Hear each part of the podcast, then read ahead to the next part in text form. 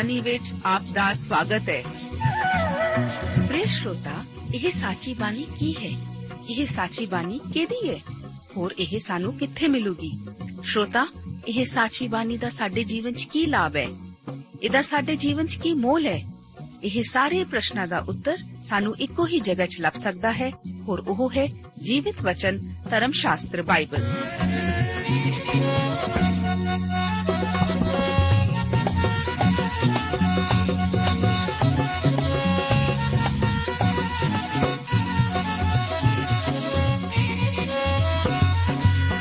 ਧਰਮ ਸ਼ਾਸਤਰ ਬਾਈਬਲ। ਉਹੀ ਜੀਵਿਤ ਵਚਨ ਦਾ ਅਸੀਂ ਇਸ ਕਾਰਜਕ੍ਰਮ ਵਿੱਚ ਅਧਿਐਨ ਕਰਾਂਗੇ।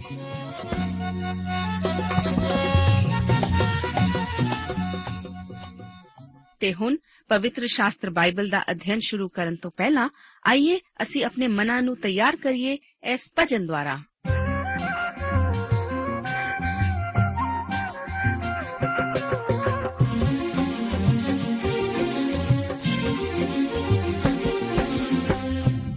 ਜੀ ਦੀ ਗੱਲ ਸਾਰੇ ਜੱਗ ਤੋਂ ਨਿਆਰੀ ਐ। ਜ਼ਾਲਿਮਾਂ ਨੇ ਫੜੀ ਕੇ ਤੇ ਕਰਨੀ ਤਿਆਰੀ ਐ। ਕਲਵਰੀ ਨੂੰ ਚੱਲਿਓ ਕਲਵਰੀ ਨੂੰ ਚੱਲੇ ਪਾਰ ਸੂਲੀ ਦਾ ਚਕਾ ਲਿਆ। ਜ਼ਾਲਿਮਾਂ ਨੇ ਲੈ ਲਾਵੇ ਕੋ ਅੱਗੇ ਅੱਗੇ ਲਾ ਲਿਆ। ਜ਼ਾਲਿਮਾਂ ਨੇ ਲੈ ਲਾਵੇ ਕੋ ਅੱਗੇ ਅੱਗੇ ਲਾ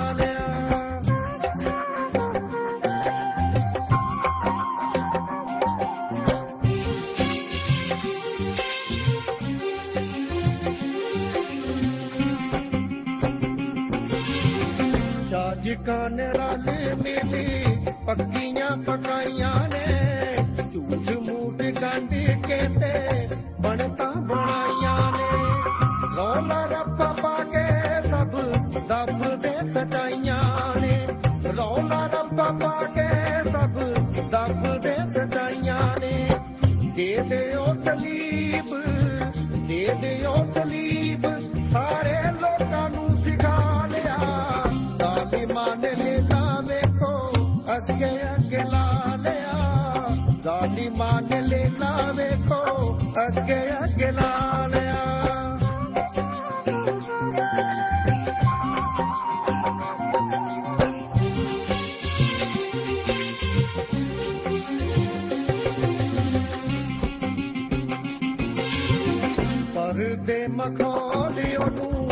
ਅੱਖੀਆਂ ਨੂੰ ਢੱਕ ਕੇ, ਉਹਦੇ ਉੱਤੇ ਮਾਰ ਚਪੇੜਾ ਵੱਟ ਵੱਟ ਕੇ। ਦੱਸਦੇ ਭਵਿੱਖ ਬਾਣੀ ਕਹਿਣ ਹੱਸ ਹੱਸ ਕੇ। ਦੱਸਦੇ ਭਵਿੱਖ ਬਾਣੀ ਕਹਿਣ ਹੱਸ ਹੱਸ ਕੇ। ਕਿੰਨੇ ਤੈਨੂੰ ਕੁੱਟਿਆ, ਕਿੰਨੇ ਤੈਨੂੰ ਕੁੱਟਿਆ ਤੇ ਕਿੰਨੇ ਤੈਨੂੰ ਮਾਰਿਆ। ਜ਼ਾਲਿਮਾਂ ਨੇ ਲੈ ਲਾ ਅੱਗੇ ਅੱਗੇ ਲਾ ਲਿਆ। ਜ਼ਾਲਿਮਾਂ ਨੇ ਲੈ ਲਾ ਵੇਖੋ ਅੱਗੇ ਅੱਗੇ ਲਾ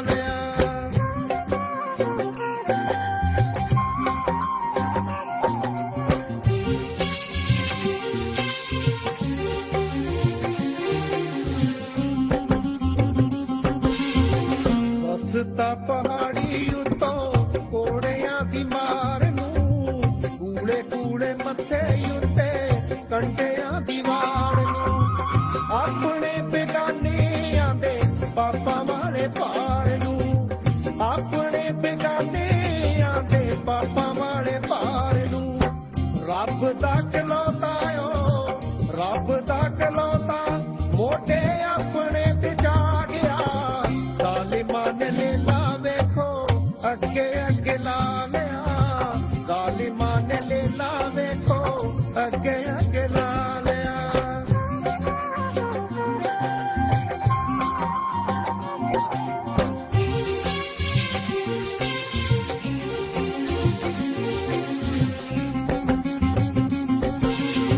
ਦਸ ਪ੍ਰਕਾਸ਼ ਸਜਾ ਕਾਲੀਓ ਨੇ ਪਾਈ ਹੈ ਕੜ ਕੇ ਸਲੀਬ ਸਾਨੂੰ ਦੇ ਗਿਆ ਰਿਹਾਈ ਹੈ ਗਿਲ ਖੁਸ਼ੀਪੁਰ ਵਾਲਾ ਦੇਤਾ ਏ ਗਵਾਈ ਹੈ ਗਿਲ ਖੁਸ਼ੀਪੁਰ ਵਾਲਾ ਦੇਤਾ ਏ ਗਵਾਈ ਏ। ਪਾਪੀਆਂ ਦਾ ਯਾਰਿਓ ਪਾਪੀਆਂ ਦਾ ਯਾਰ, ਕੀ ਜੇ ਦਿਨ ਸੀ। ਪਵਿੱਤਰ ਧਰਮ ਸ਼ਾਸਤਰ ਬਾਈਬਲ ਦੇ ਵਚਨ ਹਨ, ਇਹ ਵਚਨ ਪੱਕਾ ਅਤੇ ਪੂਰੀ ਤਰ੍ਹਾਂ ਮੰਨਣ ਯੋਗ ਹੈ। ਭਈ ਮਸੀਹ ਯੀਸ਼ੂ ਪਾਪੀਆਂ ਨੂੰ ਬਚਾਉਣ ਲਈ ਜਗਤ ਵਿੱਚ ਆਇਆ। ਪਿਆਰੇ ਦੋਸਤੋ, ਇਸ ਪ੍ਰੋਗਰਾਮ ਵਿੱਚ ਗਿਣਤੀ ਦੀ ਪੋਥੀ ਉਸ ਦਾ 9 ਅਤੇ 10 ਅਧਿਆਇਆਂ ਦਾ ਅਧਿਐਨ ਕਰਨ ਲਈ ਮੈਂ ਆਪ ਨੂੰ ਜੀ ਆਇਆਂ ਆਖਦਾ ਹਾਂ। ਅਸੀਂ ਆਰੰਭ ਕਰਦੇ ਹਾਂ 9 ਅਧਿਆਇ ਨਾਲ। ਇਸ ਅਧਿਆਇ ਦਾ ਮੁੱਖ ਵਿਸ਼ਾ ਪਸਾ ਅਤੇ ਢੱਕਣ ਵਾਲਾ ਬੱਦਲ ਹੈ। 9 ਅਧਿਆਇ, ਉਸ ਦੀਆਂ ਪਹਿਲੀਆਂ ਦੋ ਆਇਤਾਂ ਅਤੇ ਉਸ ਤੋਂ ਬਾਅਦ 8 ਆਇਤ ਤੋਂ ਲੈ ਕੇ 11 ਆਇਤਾਂ ਵਿੱਚ ਪਸਾਹ ਦੇ ਪਰਬ ਨੂੰ ਉਜਾੜ ਦੀ ਯਾਤਰਾ ਦੇ ਦੌਰਾਨ ਸਾਰਿਆਂ ਦੁਆਰਾ ਮਨਾਏ ਜਾਣ ਦਾ ਜ਼ਿਕਰ ਆਉਂਦਾ ਹੈ। ਆਓ ਅਸੀਂ ਪਰਮੇਸ਼ਵਰ ਦੇ ਇਸ ਵਚਨ ਨੂੰ ਪੜ੍ਹਦੇ ਹਾਂ। ਲਿਖਿਆ ਹੈ, ਯਹੋਵਾ موسی ਨੂੰ ਸਨੇਈ ਦੀ ਉਜਾੜ ਵਿੱਚ ਦੂਜੇ ਵਰੇ ਦੇ ਪਹਿਲੇ ਮਹੀਨੇ ਉਹਨਾਂ ਦੇ ਮਿਸਰ ਦੇਸ਼ ਤੋਂ ਨਿਕਲਣ ਦੇ ਮਗਰੋਂ ਬੋਲਿਆ। ਇਸرائیਲੀ ਪਸਾਹ ਨੂੰ ਉਸ ਦੇ ਠਹਿਰਾਏ ਹੋਏ ਸਮੇਂ ਉੱਤੇ ਮਨਾਇਆ ਕਰਨ। ਇਸੇ ਮਹੀਨੇ ਦੀ 14ਵੀਂ ਦੀ ਸੰਝ ਨੂੰ ਠਹਿਰਾਏ ਹੋਏ ਸਮੇਂ ਉਤੇ ਤੁਸੀਂ ਮਨਾਇਆ ਕਰੋ। ਉਸ ਦੀਆਂ ਸਾਰੀਆਂ ਵਿਧੀਆਂ ਅਤੇ ਸਾਰੀਆਂ ਰੀਤਾਂ ਅਨੁਸਾਰ ਉਸ ਨੂੰ ਮਨਾਇਆ ਕਰੋ। ਮੂਸਾ ਇਸرائیਲੀਆਂ ਨੂੰ ਬੋਲਿਆ ਕਿ ਤੁਸੀਂ ਪਸਾਹ ਨੂੰ ਮਨਾਓ।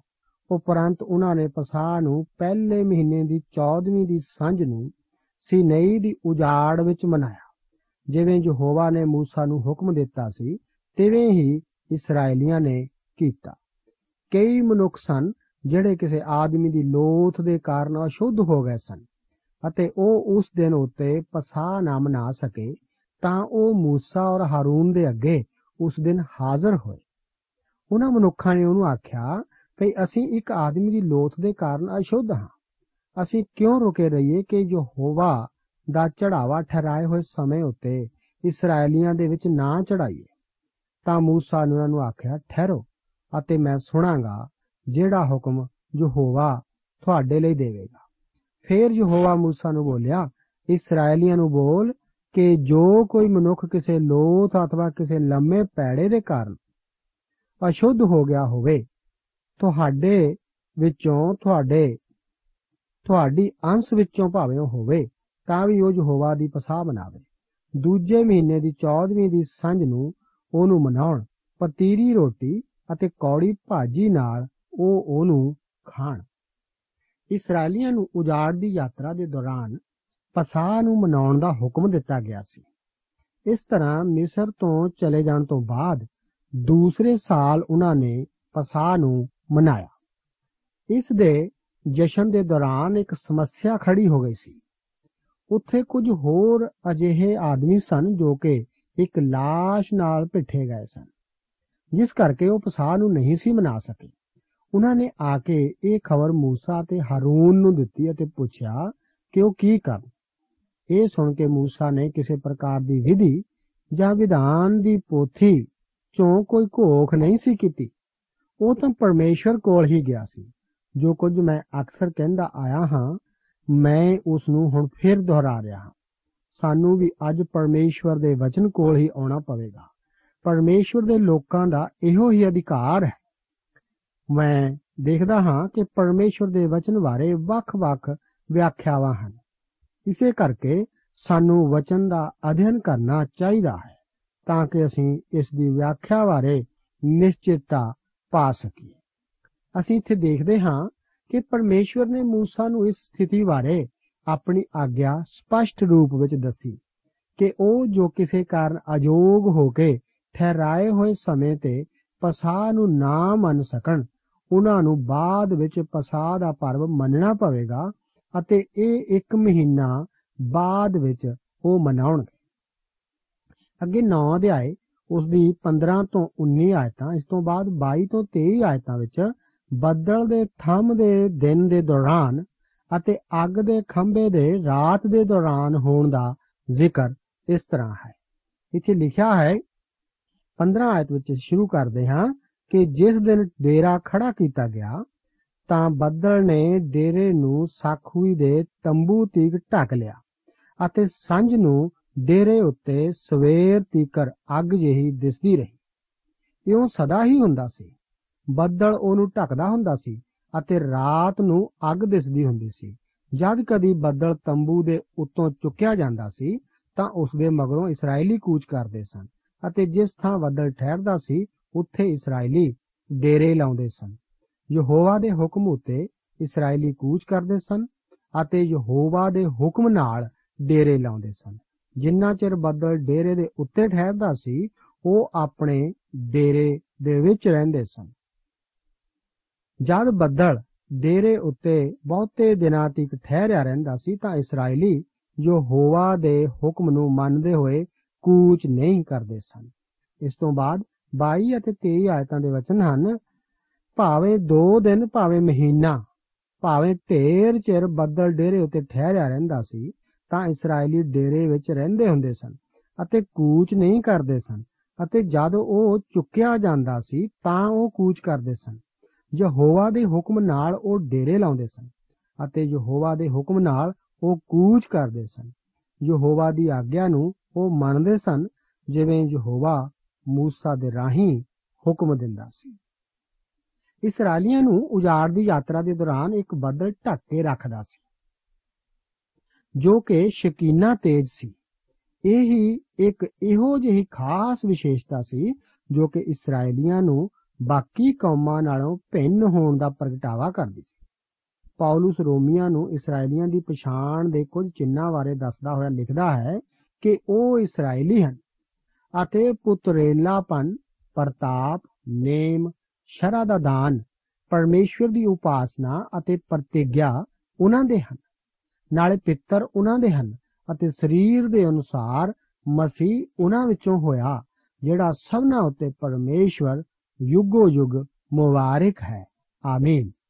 ਇੱਥੇ ਉਹ ਪ੍ਰਤਾਪ ਦਾ ਜ਼ਿਕਰ ਕਰਦਾ ਹੈ। ਸਿਰਫ ਉਹੀ ਇੱਕੋ ਇੱਕ ਕੌਮ ਹਨ ਜਿਨ੍ਹਾਂ ਵਿੱਚ ਪਰਮੇਸ਼ਵਰ ਦੀ ਪ੍ਰਤੱਖ ਹਜ਼ੂਰੀ ਸੀ। ਅਸੀਂ ਦੇਖਦੇ ਹਾਂ ਕਿ ਇਹ موسی ਨਹੀਂ ਸੀ, ਜੋ ਕਿ ਇਹ ਫੈਸਲਾ ਕਰੇ ਕਿ ਇਸرائیਲੀ ਅੱਜ ਜਾਂ ਭਲਕੇ ਉਜਾੜ ਦੀ ਯਾਤਰਾ ਦੇ ਦੌਰਾਨ ਕੂਚ ਕਰਨ, ਜਾਂ ਉਹ ਕਈ ਦਿਨਾਂ ਤੀਕਰ ਆਪਣੇ ਡੇਰੇ ਵਿੱਚ ਹੀ ਟਿਕੇ ਰਹਿਣ। ਇਸ ਦਾ ਫੈਸਲਾ ਕਰਨ ਵਾਲਾ ਤਾਂ ਖੁਦ ਪਰਮੇਸ਼ਵਰ ਹੀ ਹੁੰਦਾ ਸੀ। ਸਾਨੂੰ ਵੀ ਅੱਜ ਕੱਲ ਇਹ ਜਾਣਨ ਦੀ ਜ਼ਰੂਰਤ ਹੈ ਕਿ ਪ੍ਰਭੂ ਯੀਸ਼ੂ ਮਸੀਹ ਹੀ ਕਲੀਸਿਆ ਦਾ ਸਿਰ ਹੈ। ਉਹੀ ਹੈ ਜਿਸ ਤੋਂ ਕਿ ਸਾਨੂੰ ਅਗਵਾਈ ਪਾਉਣੀ ਚਾਹੀਦੀ ਹੈ। ਸਮੱਸਿਆ ਤਾਂ ਇਹ ਹੈ ਕਿ ਕਈ ਵਾਰ ਕਲੀਸਿਆ ਆਪਣੇ ਆਪ ਨੂੰ ਇੰਨੀ ਮਹਾਨ ਰੱਖਦੀ ਹੈ ਜਾਂ ਆਪਣੇ ਆਪ ਨੂੰ ਇੰਨੀ ਮਹਾਨ ਮਗਨ ਵਿੱਚ ਰੱਖਦੀ ਹੈ ਕਿ ਮਸੀਹ ਯੀਸ਼ੂ ਦੀ ਸਲਾਹ ਵੀ ਨਹੀਂ ਲੈਂਦੀ। ਪਰ ਫਿਰ ਵੀ ਆਪਣੀ ਕਲੀਸਿਆ ਦਾ ਸਿਰ ਤਾਂ ਮਸੀਹ ਹੀ ਹੈ। ਜੋ ਉਸਦੇ ਹਨ, ਉਹ ਤਾਂ ਉਸੇ ਦੇ ਪਿੱਛੇ ਹੀ ਚੱਲਣਗੇ। ਆਪ ਨੂੰ ਗੌਰ ਕੀਤਿਆਂ ਪਤਾ ਲੱਗੇਗਾ ਕਿ ਇਸਰਾਇਲੀ ਤਾਂ ਕਈ ਵਾਰ ਡੇਰੇ ਵਿੱਚ ਹੀ, ਕਈ ਕਈ ਦਿਨ ਜਾਂ ਮਹੀਨੇ ਵੀ ਰਹੇ ਸਨ। ਸਿਨਈ ਪਹਾੜ ਉੱਤੇ ਤਾਂ ਉਹ ਲਗਭਗ 1 ਸਾਲ ਰਹੇ ਸਨ। ਉਸ ਉਜਾੜ ਵਿੱਚ ਉਹ 40 ਸਾਲ ਰਹੇ ਸਨ। ਜਦੋਂ ਸਵੇਰ ਦੇ ਵੇਲੇ ਬੱਦਲ ਦਾ ਥੰਮ ਖੜਾ ਹੋ ਜਾਂਦਾ, ਤਾਂ ਉਹਨਾਂ ਨੂੰ ਪਤਾ ਲੱਗ ਜਾਂਦਾ ਸੀ ਕਿ ਇਸ ਦਿਨ ਉਹਨਾਂ ਨੂੰ ਆਪਣੀ ਯਾਤਰਾ ਸ਼ੁਰੂ ਕਰਨੀ ਪਵੇਗੀ। ਤਦ ਲੇਵੀ ਝਟਪਟ ਤੰਬੂ ਨੂੰ ਉਤਾਰ ਕੇ ਇਕੱਠਾ ਕਰਨ ਲਈ ਜਾਂਦੇ ਮੈਨੂੰ ਵਿਸ਼ਵਾਸ ਹੈ ਕਿ ਉਹ ਇਸ ਕੰਮ ਲਈ 30 ਮਿੰਟਾਂ ਤੋਂ ਵੱਧ ਦਾ ਸਮਾਂ ਨਹੀਂ ਸੀ ਲੈਂਦੇ ਅਤੇ ਸ਼ਾਮ ਨੂੰ ਵੀ ਇਸੇ ਤਰ੍ਹਾਂ ਜਦੋਂ ਉਹ ਵਿਸ਼ਰਾਮ ਕਰਨ ਲਈ ਰੁਕਦੇ ਤਾਂ ਝਟ ਇਸ ਨੂੰ ਖੜਾ ਕਰ ਦਿੰਦੇ। ਫਿਰ ਬੱਦਲ ਦਾ ਥੰਮ ਤੰਬੂ ਦੇ ਉੱਤੇ ਆ ਟਿਕਦਾ। ਇਹ ਬੱਦਲ ਦਾ ਥੰਮ ਅਤੇ ਅੱਗ ਦਾ ਖੰਭਾ ਉਹ ਸ਼ਕੀਨਾ ਤੇਜ ਹੁੰਦਾ ਸੀ ਜੋ ਕਿ ਪਰਮੇਸ਼ਵਰ ਦੀ ਪ੍ਰਤੱਖ ਹਜ਼ੂਰੀ ਸੀ। ਉਹਨਾਂ ਦੀ ਉਜਾੜ ਦੀ ਯਾਤਰਾ ਤੋਂ ਬਾਅਦ ਜਦੋਂ ਉਹ ਉਸ ਦੇਸ਼ ਵਿੱਚ ਟਿਕ ਗਏ ਤਾਂ ਸੁਲੇਮਾਨ ਨੇ ਇਸ ਚਲਦੇ ਫਿਰਦੇ ਤੰਬੂ ਦੀ ਥਾਂ ਇੱਕ ਹੈਕਲ ਦੀ ਉਸਾਰੀ ਕੀਤੀ। ਤਾਂ ਐਉਂ ਹੋਇਆ ਕਿ ਜਦ ਜਾਜਕ ਪਵਿੱਤਰ ਸਥਾਨ ਤੋਂ ਨਿਕਲੇ ਤਦ ਉਸ ਬੱਦਲ ਨੇ ਯਹੋਵਾ ਦੇ ਭਵਨ ਨੂੰ ਐਉਂ ਭਰ ਦਿੱਤਾ ਕਿ ਜਾਜਕ ਬੱਦਲ ਦੇ ਕਾਰਨ ਉਪਾਸਨਾ ਕਰਨ ਲਈ ਖਲੋ ਨਾ ਸਕੇ। ਕਿਉਂ ਜੋ ਯਹੋਵਾ ਦੇ ਜਲਾਉ ਨੇ ਯਹੋਵਾ ਦੇ ਭਵਨ ਨੂੰ ਭਰ ਦਿੱਤਾ ਸੀ। ਅਸੀਂ ਦੇਖਦੇ ਹਾਂ ਕਿ ਪਰਮੇਸ਼ਵਰ ਨੇ ਆਪਣੀ ਖੁਦ ਦੀ ਹਜ਼ੂਰੀ ਦੁਆਰਾ ਹੈਕਲ ਨੂੰ ਪਵਿੱਤਰ ਕੀਤਾ ਸੀ। ਪਰ ਬਾਅਦ ਦੇ ਇਤਿਹਾਸ ਵਿੱਚ ਅਸੀਂ ਦੇਖਦੇ ਹਾਂ ਕਿ ਜਦੋਂ ਇਸਰਾਇਲ ਨੇ ਪਰਮੇਸ਼ਵਰ ਤੋਂ ਆਪਣਾ ਮੂੰਹ ਮੋੜ ਲਿਆ, ਤਾਂ ਇਹ ਸ਼ਕੀਨਾ ਪ੍ਰਤਾਪ ਹੈਕਲ ਨੂੰ ਛੱਡ ਗਿਆ ਸੀ। ਹਿਜਕੀਲ ਨਵੀ ਇਸ ਚਿਜਕਪੂਰਨ ਵਿਛੋੜੇ ਦਾ ਵਰਣਨ ਕਰਦਾ ਹੈ, ਜਿਸ ਤੋਂ ਬਾਅਦ ਉਹ ਆਕਾਸ਼ਾਂ ਵਿੱਚ ਅਲੋਪ ਹੋ ਗਿਆ ਸੀ। ਪ੍ਰਭੂ ਯੀਸ਼ੂ ਮਸੀਹ ਬਾਰੇ ਜ਼ਿਕਰ ਕਰਦਾ ਹੋਇਆ ਯੋਹੰਨਾ ਰਸੂਲ ਆਖਦਾ ਹੈ ਕਿ ਅਸੀਂ ਉਸ ਦੇ ਤੇਜ ਨੂੰ ਤੱਕਿਆ, ਪਰ ਉਸ ਦੀ ਪਹਿਲੀ ਆਮਦ ਦੇ ਦੌਰਾਨ ਬਹੁਤਿਆਂ ਨੇ ਇਸ ਨੂੰ ਨਹੀਂ ਸੀ ਤੱਕਿਆ। ਜਦੋਂ ਯੀਸ਼ੂ ਮਸੀਹ ਜੀ ਨੇ ਇਸ ਧਰਤੀ ਤੇ ਆਉਣ ਲੱਗਿਆਂ ਦੇਹ ਧਾਰਨ ਕੀਤੀ ਸੀ, ਉਸ ਨੇ ਆਪਣੇ ਈਸ਼ਵਰਤਵ ਨੂੰ ਨਹੀਂ ਸੀ ਤਿਆਗਿਆ। ਇਹ ਤਾਂ ਸਿਰਫ ਉਸ ਦਾ ਤੇਜ ਹੀ ਸੀ ਜੋ ਉਸ ਨੇ ਤਿਆਗਿਆ ਸੀ। ਜਦੋਂ ਉਹ ਆਪਣੀ ਦੂਸਰੀ ਆਮਦ ਦੇ ਦੌਰਾਨ ਆਵੇਗਾ ਤਾਂ ਆਕਾਸ਼ ਵਿੱਚ ਉਸ ਦਾ ਚਿੰਨ ਪ੍ਰਗਟ ਹੋਵੇਗਾ। ਮੇਰਾ ਵਿਸ਼ਵਾਸ ਹੈ ਕਿ ਇਹ ਚਿੰਨ ਉਹ ਸ਼ਕੀਨਾ ਤੇਜ ਹੀ ਹੋਵੇਗਾ। ਮਸੀਹ ਆਪਣੇ ਪੂਰੇ ਤੇਜ ਵਿੱਚ ਧਰਤੀ ਉੱਤੇ ਵਾਪਸ ਆਵੇਗਾ। ਇਹ ਨਿਸ਼ਾਨ ਕਲੀਸਿਆ ਵਾਸਤੇ ਨਹੀਂ ਹੈ। ਸਾਨੂੰ ਪ੍ਰਤੱਖ ਹਜ਼ੂਰੀ ਕਦੇ ਵੀ ਨਹੀਂ ਵਿਖਾਈ ਗਈ, ਬਲਕਿ ਸਾਨੂੰ ਤਾਂ ਪਰਮੇਸ਼ਵਰ ਦੀ ਅੰਦਰੂਨੀ ਹਜ਼ੂਰੀ ਦਿੱਤੀ ਗਈ ਹੈ, ਜੋ ਕਿ ਸਾਡੇ ਅੰਦਰ ਰਹਿਣ ਵਾਲਾ ਪਵਿੱਤਰ ਆਤਮਾ ਹੈ। ਪਰਮੇਸ਼ਵਰ ਦਾ ਆਤਮਾ ਅੱਜ ਵਿਸ਼ਵਾਸੀ ਦੇ ਅੰਦਰ ਹੈ। ਮੇਰੇ ਦੋਸਤ, ਸਾਡੇ ਵਾਸਤੇ ਇਹ ਕਿੰਨੀਆਂ ਅਦਭੁਤ ਸੱਚਾਈਆਂ ਹਨ। ਇਸ ਦੇ ਨਾਲ ਹੀ ਅਸੀਂ ਹੁਣ 10 ਅਧਿਆਇ ਵਿੱਚ ਦਾਖਲ ਹੁੰਦੇ ਹਾਂ।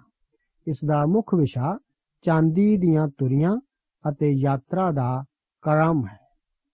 ਯਾਤਰਾ ਦੀ ਆਖਰੀ ਤਿਆਰੀ ਲਈ ਦੋ ਚਾਂਦੀ ਦੀਆਂ ਤੁਰੀਆਂ ਬਣਾਉਣ ਸੰਬੰਧੀ ਹਦਾਇਤਾਂ ਹਨ। ਇਸ ਤੋਂ ਬਾਅਦ 11 ਆਇਤ ਵਿੱਚ ਅਸੀਂ ਦੇਖਦੇ ਹਾਂ ਕਿ ਉਜਾੜ ਦੀ ਯਾਤਰਾ ਦਾ ਆਰੰਭ ਹੁੰਦਾ ਹੈ।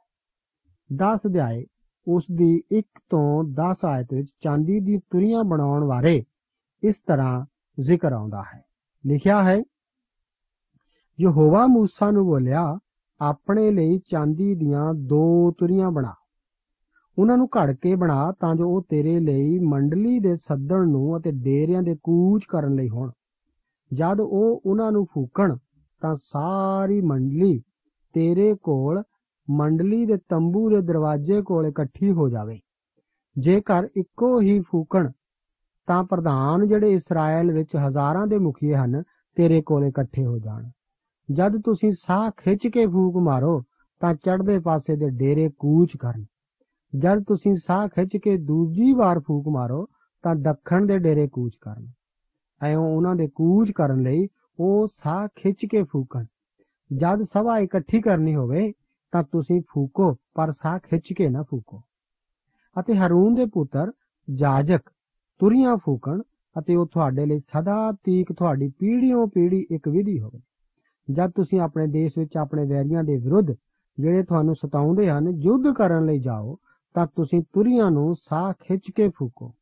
ਫਿਰ ਤੁਸੀਂ ਯਹੋਵਾ ਆਪਣੇ ਪਰਮੇਸ਼ਵਰ ਅੱਗੇ ਚੇਤੇ ਕੀਤੇ ਜਾਓਗੇ ਅਤੇ ਆਪਣੇ ਬੈਰੀਆਂ ਤੋਂ ਬਚਾਏ ਜਾਓਗੇ।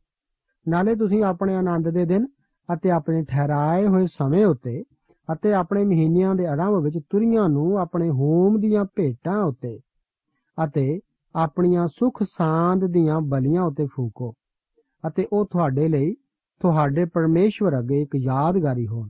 ਮੈਂ ਯਹੋਵਾ, ਤੁਹਾਡਾ ਪਰਮੇਸ਼ਵਰ ਹਾਂ। ਅਸੀਂ ਦੇਖਦੇ ਹਾਂ ਕਿ ਦੋ ਅੰਕ ਗਵਾਹੀ ਦਾ ਹੈ। ਇਹ ਦੋ ਗਵਾਹੀਆਂ ਦੁਆਰਾ ਹੀ ਸੰਭਵ ਸੀ ਕਿ ਕੋਈ ਗੱਲ ਪੱਕੀ ਹੁੰਦੀ ਸੀ। ਇਹ ਦੋ ਚਾਂਦੀ ਦੀਆਂ ਤੁਰੀਆਂ ਇਸਰਾਇਲ ਦੇ ਉਜਾੜ ਦੀ ਯਾਤਰਾ ਵੱਲ ਚੱਲਣ ਲਈ ਇਸਤੇਮਾਲ ਕੀਤੀਆਂ ਜਾਂਦੀਆਂ ਸਨ। ਇੱਕ ਤੁਰੀ ਦੇ ਵਜਾਉਣ ਨਾਲ ਪ੍ਰਧਾਨ ਇਕੱਠੇ ਹੋ ਜਾਂਦੇ ਸਨ। ਇਹ ਸਾਨੂੰ ਕਲੀਸਿਆ ਵਾਸਤੇ ਫੂੰਕੀ ਜਾਣ ਵਾਲੀ ਆਖਰੀ ਤੁਰੀ ਦੀ ਯਾਦ ਦਿਲਾਉਂਦਾ ਹੈ। ਉਹ ਆਖਰੀ ਤੁਰੀ ਮੈਂ ਵਿਸ਼ਵਾਸ ਕਰਦਾ ਹਾਂ ਕਿ ਮਸੀਹ ਦੀ ਆਵਾਜ਼ ਹੈ, ਜੋ ਕਿ ਉਸ ਦੀ ਆਖਰੀ ਬੁਲਾਹਟ ਹੋਵੇਗੀ। ਹੁਣ ਤੱਕ ਉਹ ਇੱਕ ਤੋਂ ਬਾਅਦ ਇੱਕ ਸੱਦਾ ਭੇਜਦਾ ਰਿਹਾ ਹੈ। ਲਾਉਦੀਕਿਆ ਦੀ ਕਲੀਸਿਆ ਲਈ ਉਸ ਦੀ ਆਖਰੀ ਸੱਦਾ ਇਸ ਤਰ੍ਹਾਂ ਹੈ ਕਿ ਵੇਖ, ਮੈਂ ਬੂਹੇ ਉੱਤੇ ਖਲੋਤਾ ਅਤੇ ਖਟਖਟਾਉਂਦਾ ਹਾਂ। ਮੈਂ ਖੜਕਾਉਂਦਾ ਹਾਂ। ਜੇ ਕੋਈ ਮੇਰੀ ਆਵਾਜ਼ ਸੁਣੇ ਅਤੇ ਬੂਹਾ ਖੋਲ ਦੇਵੇ, ਤਾਂ ਮੈਂ ਉਹਦੇ ਕੋਲ ਅੰਦਰ ਜਾਵਾਂਗਾ ਅਤੇ ਉਸ ਦੇ ਨਾਲ ਭੋਜਨ ਛਕਾਂਗਾ ਅਤੇ ਉਹ ਮੇਰੇ ਨਾਲ ਛਕੇਗਾ। ਇਸ ਆਖਰੀ ਤੁਰੀ ਦੀ ਆਵਾਜ਼ ਨਾਲ ਆਪਣੀ ਕਲੀਸਿਆ ਨੂੰ ਜਗਤ ਤੋਂ ਬਾਹਰ ਬੁਲਾਵੇਗਾ। ਇਹ ਆਖਰੀ ਬੁਲਾਹਟ ਹੋਵੇਗੀ। ਇਹ ਇੱਕੋ ਤੁਰੀ ਜੋ ਕਿ ਪ੍ਰਭੂ ਯੀਸ਼ੂ ਮਸੀਹ ਦੀ ਆਵਾਜ਼ ਹੈ, ਇਹ ਵਿਸ਼ਵਾਸੀਆਂ ਨੂੰ ਇਕੱਠੇ ਕਰ ਦੇਵੇਗੀ। ਇਸੇ ਨੂੰ ਹੀ ਅਸੀਂ ਕਲੀਸਿਆ ਦਾ ਉੱਪਰ ਉਠਾਇਆ ਜਾਣਾ ਕਹਿੰਦੇ ਹਾਂ। ਇਹ ਤੁਰੀ ਇਸ ਵੱਡੀ ਗਿਣਤੀ ਦੇ ਲੋਕਾਂ ਨੂੰ ਉਜਾੜ ਦੀ ਯਾਤਰਾ ਲਈ ਕੂਚ ਕਰਨ ਲਈ ਇਸਤੇਮਾਲ ਕੀਤੀਆਂ ਜਾਂਦੀਆਂ ਸਨ। ਇਹਨਾਂ ਤੁਰੀਆਂ ਦੀ ਦੂਸਰੀ ਵਰਤੋਂ ਯੁੱਧ ਵਾਸਤੇ ਹੁਸ਼ਿਆਰ ਕਰਨ ਲਈ ਸੀ। ਤੀਸਰੇ ਇਹਨਾਂ ਤੁਰੀਆਂ ਦੁਆਰਾ ਸਮੇਂ ਦਾ ਇੱਕ ਖਾਸ ਹਿੱਸੇ ਜਾਂ ਮੌਕੇ ਨੂੰ ਦਰਸਾਇਆ ਜਾਂਦਾ ਸੀ। ਇਹ ਚਾਂਦੀ ਦੀਆਂ ਤੁਰੀਆਂ ਜੋ ਕਿ ਛੁਟਕਾਰੇ ਦੀ ਧਾਂਤ ਦੀਆਂ ਬਣੀਆਂ ਹੋਈਆਂ ਸਨ, ਛੁਟਕਾਰਾ ਪਾਏ ਹੋਏ ਲੋਕਾਂ ਲਈ ਬੁਲਾਹਟ ਵਾਸਤੇ ਆਵਾਜ਼ ਸੀ। ਉਜਾੜ ਦੀ ਯਾਤਰਾ ਲਈ ਪਰਮੇਸ਼ਰ ਉਹਨਾਂ ਨੂੰ ਇਸੇ ਤਰ੍ਹਾਂ ਹੀ ਚਲਾਉਂਦਾ ਸੀ। ਅੱਗੇ 10 ਅਧਿਆਏ ਉਸ ਦੀ 11 ਅਤੇ 12 ਇਸ ਤੋਂ ਬਾਅਦ 29 ਤੋਂ ਲੈ ਕੇ 36 ਆਇਤਾਂ ਵਿੱਚ ਉਜਾੜ ਦੀ ਯਾਤਰਾ ਦੀ ਤਰਤੀਬ ਦਾ ਵਰਣਨ ਪਰਮੇਸ਼ਰ ਆਪਣੇ ਬਚਨ ਵਿੱਚ ਕਰਦਾ ਹੈ। ਇੱਥੇ ਸਿਨੇਈ ਵਿਖੇ ਇਸرائیਲੀ 1 ਸਾਲ ਦੇ ਲਗਭਗ ਪਰਮੇਸ਼ਵਰ ਤੋਂ ਵਿਵਸਥਾ ਨੂੰ ਪ੍ਰਾਪਤ ਕਰਦੇ ਆ ਰਹੇ ਸਨ। ਇਹ ਚਾਂਦੀ ਦੀਆਂ ਤੁਰੀਆਂ ਵੀ ਹੁਣ ਪਰਮੇਸ਼ਵਰ ਦੀਆਂ ਹਦਾਇਤਾਂ ਅਨੁਸਾਰ ਤਿਆਰ ਹੋ ਚੁੱਕੀਆਂ ਸਨ। ਹੁਣ ਇਹਨਾਂ ਦੇ ਵਜਾਉਣ ਨਾਲ ਇਸرائیਲੀ ਆਪਣੀ ਉਜਾੜ ਦੀ ਯਾਤਰਾ ਨੂੰ ਆਰੰਭ ਕਰਦੇ ਹਨ। ਇਸ ਅਧਿਆਇ ਵਿੱਚ ਇਹਨਾਂ ਹਦਾਇਤਾਂ ਦਾ ਵਿਸਥਾਰ ਪੂਰਵਕ ਵੇਰਵਾ ਵਰਣਨ ਕੀਤਾ ਗਿਆ ਹੈ। ਉਹ ਦੋ ਅਧਿਆਇ ਵਿੱਚ ਦਸੀ ਤਰਤੀਬ ਅਨੁਸਾਰ ਆਪਣੀ ਯਾਤਰਾ ਆਰੰਭ ਕਰਦੇ ਹਨ। ਇੱਕ ਦਿਨ ਸਵੇਰੇ ਸਵਖਤੇ ਇਸرائیਲੀ ਆਪਣੇ ਡੇਰੇ ਨੂੰ ਛੱਡਦੇ ਹਨ, ਕਿਉਂਕਿ ਬੱਦਲ ਦਾ ਥੰਮ ਉੱਠ ਖਲੋਇਆ ਹੈ। ਹਰ ਘਰਾਣਾ ਆਪਣਾ ਸਮਾਨ ਬੰਨ ਲੈਂਦਾ ਹੈ। ਅਤੇ ਤੰਬੂ ਦਾ ਸਮਾਨ ਵੀ ਉਤਾਰ ਲਿਆ ਗਿਆ ਹੈ। ਹੁਣ ਕੂਚ ਕਰਨ ਦਾ ਸਮਾਂ ਆ ਗਿਆ ਹੈ।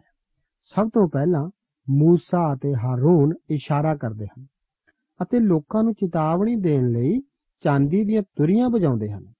ਸਭ ਤੋਂ ਅੱਗੇ ਕੋਹਾਥ ਦਾ ਘਰਾਣਾ ਸਾਖੀ ਦੇ ਸੰਦੂਕ ਨੂੰ ਚੁੱਕ ਕੇ ਚੱਲਦਾ ਹੈ। ਸਾਖੀ ਦਾ ਸੰਦੂਕ ਇਸ ਉਜਾੜ ਦੀ ਯਾਤਰਾ ਵਿੱਚ ਅਗਵਾਈ ਕਰਦਾ ਹੈ। ਇਹ ਸੰਦੂਕ ਯੀਸ਼ੂ ਮਸੀਹ ਦੀ ਹੀ ਤਸਵੀਰ ਹੈ। ਜੋ ਕਿ ਇਸ ਉਜਾੜ ਰੂਪੀ ਜਗਤ ਵਿੱਚ ਆਪਣੀ ਕਲੀਸਿਆ ਦੀ ਅਗਵਾਈ ਕਰਦਾ ਹੈ ਬਾਰ-ਬਾਰ ਤੁਰੀ ਨੂੰ ਇੱਕ ਗੁੱਟ ਤੇ ਕੂਚ ਕਰਨ ਤੋਂ ਬਾਅਦ ਵਜਾਇਆ ਜਾਂਦਾ ਹੈ ਅਤੇ ਸਾਰੇ ਘਰਾਣੇ ਇੱਕ ਇੱਕ ਕਰਕੇ ਇੱਕ ਪਹਿਲਾਂ ਦੱਸੀ ਹੋਈ ਤਰਤੀਬ ਮੁਤਾਬਕ ਕੂਚ ਕਰਦੇ ਜਾਂਦੇ ਹਨ ਇਹ ਤਰਤੀਬ ਇਸ ਪ੍ਰਕਾਰ ਹੈ ਸਭ ਤੋਂ ਅੱਗੇ ਸਾਖੀ ਦਾ ਤੰਬੂ ਫਿਰ موسی ਅਤੇ ਹਾਰੂਨ ਉਸ ਤੋਂ ਪਿੱਛੇ ਯਹੂਦਾ, ਇਸਾਕਾਰ ਅਤੇ ਜ਼ਬੂਲੂਨ, ਉਸ ਤੋਂ ਪਿੱਛੇ ਗਰਸ਼ੋਨ, ਮੇਰਾਰੀ ਅਤੇ ਲੇਵੀ ਦੇ ਪੁੱਤਰ, ਫਿਰ ਰੂਬੇਨ, ਸਿਮਿਓਨ ਅਤੇ ਗਾਦ, ਇਸ ਤੋਂ ਪਿੱਛੇ ਕੋਹਾਥੀ ਅਤੇ ਲੇਵੀਆਂ ਦੇ ਪੁੱਤਰ, ਉਸ ਤੋਂ ਪਿੱਛੇ ਇਫਰਾਇਮ, ਮਨਛੇ ਅਤੇ ਬਿੰਜਾਮਿਨ ਫਿਰ ਦਾਨ, ਆਸ਼ੇਰ ਅਤੇ ਨਫਤਾਲੀ। ਸਭ ਤੋਂ ਪਿੱਛੇ ਮਿਲੇ ਜੁਲੇ ਲੋਕਾਂ ਦੀ ਭੀੜ ਸੀ ਜਿਹੜੇ ਕਿ ਅੱਧੇ ਇਸرائیਲੀ ਅਤੇ ਅੱਧੇ ਮਿਸਰੀ ਸਨ। ਉਹ ਨਹੀਂ ਸਨ ਜਾਣਦੇ ਕਿ ਉਹ ਜਾਣ ਕੇ ਨਾ। ਉਹ ਨੌਜਵਾਨ ਜਿਸ ਨੇ ਕੁਫਰ ਵਕਣ ਦਾ ਅਧਿਐਨ ਅਸੀਂ ਲੇਵੀਆਂ ਦੀ ਪੋਥੀ ਉਸ ਦਾ 24 ਅਧਿਆਇ ਵਿੱਚ ਕੀਤਾ ਸੀ, ਉਹ ਇਹਨਾਂ ਵਿੱਚੋਂ ਹੀ ਇੱਕ ਸੀ। ਉਸ ਦਾ ਪਿਤਾ ਮਿਸਰੀ, ਪਰ ਉਸ ਦੀ ਮਾਂ ਇਸرائیਲਨ ਸੀ। ਕੀ ਆਪਨੇ ਗੌਰ ਕੀਤਾ ਕਿ ਇਹ ਤੁਰਹੀ ਕੁੱਲ 7 ਵਾਰ ਵਜਾਈ ਜਾਂਦੀ ਸੀ? ਪ੍ਰਕਾਸ਼ ਦੀ ਪੋਥੀ ਵਿੱਚ ਵੀ ਸੱਤ ਤੁਰੀਆਂ ਦੇ ਵਿਚਾਉਣ ਦਾ ਜ਼ਿਕਰ ਇਸਤੇਮਾਲ ਇਸਰਾਇਲ ਨਾਲ ਸੰਬੰਧਿਤ ਹੈ, ਜੋ ਕਿ ਮਹਾ ਕਲੇਸ਼ ਦੇ ਸਮੇਂ ਇਸرائیਲੀ ਕੌਮ ਨੂੰ ਜਗਤ ਦੇ ਸਾਰੇ ਕੋਨਿਆਂ ਤੋਂ ਆਪਣੇ ਦੇਸ਼ ਨੂੰ ਪਰਤਣ ਲਈ ਕੂਚ ਕਰਵਾਏਗਾ। ਕਾਫੀ ਲੋਕ ਪਹਿਲਾ ਕੋਰਿੰਥੀਆਂ ਉਸ ਦਾ 15 ਅਧਿਆਇ ਉਸ ਦੀ 52 ਆਇਤ ਵਿੱਚ ਲਈ ਛੇਕੜਲੀ ਤੁਰੀ ਨੂੰ ਪ੍ਰਕਾਸ਼ ਦੀ ਪੋਥੀ ਦੀ ਆਖਰੀ ਤੁਰੀ ਨਾਲ ਜੋੜਦੇ ਹਨ। ਅਤੇ ਇਹ ਸਿੱਟਾ ਕੱਢਦੇ ਹਨ ਕਿ ਕਲੀਸਿਆ ਵੀ ਮਹਾ ਕਲੇਸ਼ ਦੇ ਸਮੇਂ ਵਿੱਚੋਂ ਹੀ ਗੁਜ਼ਰ ਰਹੀ ਹੈ। ਪਰ ਇਹ ਕੋਰਿੰਥੀਆਂ ਦੀ ਪੋਥੀ ਤਾਂ ਇਸ ਨੂੰ ਪਰਮੇਸ਼ਵਰ ਦੇ ਪੁੱਤਰ ਦੀ ਆਵਾਜ਼ ਦੱਸਦੀ ਹੈ, ਜਿਸ ਦਾ ਵਰਣਨ ਪਹਿਲਾ ਥੈਸਲੋਨੀਕੀਆਂ, ਉਸ ਦਾ 4 ਦੇ ਦੀ 16 ਆਇਤ ਵਿੱਚ ਇਸ ਪ੍ਰਕਾਰ ਹੈ ਕਿ ਇਸ ਲਈ ਜੋ ਪ੍ਰਭੂ ਆਪ ਲਲਕਾਰੇ ਨਾਲ, ਮਹਾਦੂਤ ਦੀ ਆਵਾਜ਼ ਨਾਲ ਅਤੇ ਪਰਮੇਸ਼ਵਰ ਦੀ ਤੁਰਹੀ ਨਾਲ ਸਵਰਗ ਤੋਂ ਉਤਰੇਗਾ ਅਤੇ ਜਿਹੜੇ ਮਸੀਹ ਵਿੱਚ ਹੋ ਕੇ ਮੋਏ ਹਨ ਉਹ ਪਹਿਲਾਂ ਜੀ ਉਠਣਗੇ ਪ੍ਰਕਾਸ਼ ਦੀ ਪੋਥੀ ਇੱਕ ਅਧਿਆਏ ਉਸ ਦੀ 10 ਅਤੇ 11 ਆਇਤ ਵਿੱਚ ਯੋਹੰਨਾ ਮਸੀਹ ਦੀ ਆਵਾਜ਼ ਨੂੰ ਇੱਕ ਤੁਰੀ ਦੀ ਆਵਾਜ਼ ਵਰਗੀ ਦੱਸਦਾ ਹੈ ਕਲੀਸਿਆ ਲਈ ਤੁਰੀ ਦੀ ਆਵਾਜ਼ ਪਰਮੇਸ਼ਵਰ ਦੇ ਪੁੱਤਰ ਦੀ ਆਵਾਜ਼ ਹੈ 29 ਆਇਤ ਵਿੱਚ موسی ਦੁਆਰਾ ਆਪਣੇ ਸਹੁਰੇ ਨੂੰ ਇੱਕ ਦਾਵਤ ਦੇਣ ਦਾ ਜ਼ਿਕਰ ਹੈ ਜਿਸ ਨੂੰ ਕਲੀਸਿਆ ਨਾਲ ਜੋੜਿਆ ਜਾ ਸਕਦਾ ਹੈ ਇਸ ਉਜਾੜ ਰੂਪੀ ਸੰਸਾਰਿਕ ਯਾਤਰਾ ਵਿੱਚ ਵੀ ਅਸੀਂ ਪ੍ਰਭੂ ਯੀਸ਼ੂ ਮਸੀਹ ਦੀ ਹਜ਼ੂਰੀ ਵੱਲ ਵਧਦੇ ਜਾ ਰਹੇ ਹਾਂ। ਅਸੀਂ ਵੀ ਇੱਕੋ ਹੀ ਦਾਵਤ ਦੇ ਰਹੇ ਹਾਂ ਕਿ ਸਾਡੇ ਨਾਲ ਚੱਲੋ, ਕਿਉਂਕਿ ਪਰਮੇਸ਼ਵਰ ਨੇ ਸਾਡੇ ਨਾਲ ਭਲਾਈ ਕਰਨ ਦੀ ਗੱਲ ਕੀਤੀ ਹੈ। ਜੇਕਰ ਆਪ ਯੀਸ਼ੂ ਮਸੀਹ ਵਿੱਚ ਵਿਸ਼ਵਾਸ ਦੁਆਰਾ ਪਰਮੇਸ਼ਵਰ ਦੀ ਸੰਤਾਨ ਨਹੀਂ ਹੋ, ਤਾਂ ਆਪ ਵੀ ਇਸ ਝੁੰਡ ਵਿੱਚ ਸ਼ਾਮਲ ਹੋ ਸਕਦੇ। ਅਸੀਂ ਪ੍ਰਭੂ ਯੀਸ਼ੂ ਮਸੀਹ ਦੀ ਹਜ਼ੂਰੀ ਵਿੱਚ ਜਾ ਰਹੇ ਹਾਂ। ਅਸੀਂ ਪ੍ਰਭੂ ਦੀ ਕਿਰਪਾ ਦੁਆਰਾ ਬਚਾਏ ਗਏ ਪਾਪੀ ਹੀ ਹਾਂ। ਆਪ ਨੂੰ ਮੁਕਤੀਦਾਤਾ ਦੀ ਲੋੜ ਹੈ। ਇਸ ਯਾਤਰਾ ਵਿੱਚ ਆਪ ਵੀ ਸ਼ਾਮਲ ਹੋਵੋ। ਇਹ ਇੱਕ ਛੁਟਕਾਰੇ ਅਤੇ ਮੁਕਤੀ ਦੀ ਯਾਤਰਾ ਹੈ। ਇਹ ਸਵਰਗੀ ਸ਼ਹਿਰ ਯਰੂਸ਼ਲਮ ਵੱਲ ਹੈ, ਜੋ ਕਿ ਪਰਮੇਸ਼ਵਰ ਕੋਲੋਂ ਸਵਰਗ ਤੋਂ ਇੱਕ ਲਾੜੀ ਦੀ ਤਰ੍ਹਾਂ ਆਵੇਗਾ, ਜੋ ਕਿ ਆਪਣੇ ਲਾੜੇ ਵਾਸਤੇ ਆ ਰਹੀ ਹੋਵੇ। ਮੂਸਾ ਦਾ ਸਹੁਰਾ ਨਹੀਂ ਸੀ ਜਾਣਦਾ, ਉਹ ਨਹੀਂ ਸੀ ਜਾਣਾ ਚਾਹੁੰਦਾ। ਉਹ ਤਾਂ ਘਰ ਨੂੰ ਪਰਤਣਾ ਚਾਹੁੰਦਾ ਸੀ। ਉਹ ਤਾਂ ਮਿਦਿਆਨ ਮਾਰੂਥਲ ਵਿੱਚ ਪਲਿਆ ਸੀ। ਉਹ ਇਸ ਇਲਾਕੇ ਤੋਂ ਜਾਣੂ ਸੀ, ਉਹ ਮਦਦਗਾਰ ਵੀ ਬਣ ਸਕਦਾ ਸੀ, ਪਰ ਉਸ ਨੇ ਪਰਮੇਸ਼ਵਰ ਦੇ ਰਾਹ ਤੋਂ ਜਾਣੂ ਨਹੀਂ ਸੀ। ਕਲੀਸਿਆ ਵੀ ਕਈ ਵਾਰ ਆਤਮਿਕ ਸੂਝ-ਬੂਝ ਤੋਂ ਰਹਿਤ ਮਨੁੱਖਾਂ ਦੀ ਹੀ ਸੁਣਦੀ ਹੈ, ਜਿਸ ਕਰਕੇ ਕਲੀਸਿਆ ਕਈ ਵਾਰ ਉਦਾਸ ਕਰਨ ਵਾਲੀਆਂ ਥਾਵਾਂ ਵਿੱਚ ਲਿਆਈ ਜਾਂਦੀ ਹੈ। ਕੀ ਆਪ ਨੂੰ ਨਿਸ਼ਚਿਤਤਾ ਹੈ ਕਿ ਅੱਜ ਪਰਮੇਸ਼ਵਰ ਹੀ ਆਪ ਦੀ ਅਗਵਾਈ ਕਰ ਰਿਹਾ ਹੈ? ਦੋਸਤੋ ਮੂਸਾ ਨੇ ਇੱਥੇ ਗਲਤੀ ਕੀਤੀ ਸੀ। ਮੂਸਾ ਤਾਂ ਗਲਤੀਆਂ ਕਰ ਸਕਦਾ ਸੀ। ਉਹ ਇੱਕ ਪਾਪੀ ਹੀ ਸੀ। ਰੋਚਕ ਗੱਲ ਤਾਂ ਇਹ ਹੈ ਕਿ ਉਹ ਆਪਣੀਆਂ ਗਲਤੀਆਂ ਬਾਰੇ ਹੀ ਲਿਖ ਰਿਹਾ ਹੈ। ਜੇਕਰ ਸਾਡੇ ਵਿੱਚੋਂ ਕੋਈ ਇਹ ਗਲਤੀਆਂ ਕਰਦਾ ਤਾਂ ਹੋ ਸਕਦਾ ਸੀ ਕਿ ਅਸੀਂ ਇਹਨਾਂ ਗਲਤੀਆਂ ਦਾ ਜ਼ਿਕਰ ਹੀ ਨਾ ਕਰਦੇ। ਹੁਣ ਉਹ ਯਾਤਰਾ ਸ਼ੁਰੂ ਕਰ ਚੁੱਕੇ ਹਨ। ਪਰਮੇਸ਼ਰ ਉਹਨਾਂ ਦੀ ਅਗਵਾਈ ਕਰ ਰਿਹਾ ਹੈ। ਉਹ ਖੁਦ ਹੀ ਉਹਨਾਂ ਲਈ ਉਹ ਦੇਖਭਾਲ ਕਰ ਰਿਹਾ ਹੈ। ਇਸ ਕਰਕੇ موسی ਦੇ ਸਹੁਰੇ ਦੁਆਰਾ ਇਸ ਦੀ ਪਾਲਣਾ ਕਰਨ ਦੀ ਜ਼ਰੂਰਤ ਨਹੀਂ ਸੀ। ਸ਼ਾਇਦ 35 ਅਤੇ 36 ਆਇਤ ਵਿੱਚ ਦਰਜ ਪ੍ਰਾਰਥਨਾ موسی ਹਰ ਸਵੇਰ ਅਤੇ ਸ਼ਾਮ ਕਰਦਾ ਹੁੰਦਾ ਸੀ, ਜਦੋਂ ਕਿ ਇਸرائیਲੀ ਆਪਣੀ ਉਜਾੜ ਦੀ ਯਾਤਰਾ ਕਰ ਰਹੇ ਸਨ। ਪ੍ਰਭੂ ਆਪ ਨੂੰ ਇਹਨਾਂ ਵਚਨਾਂ ਨਾਲ ਬਰਕਤ ਦੇ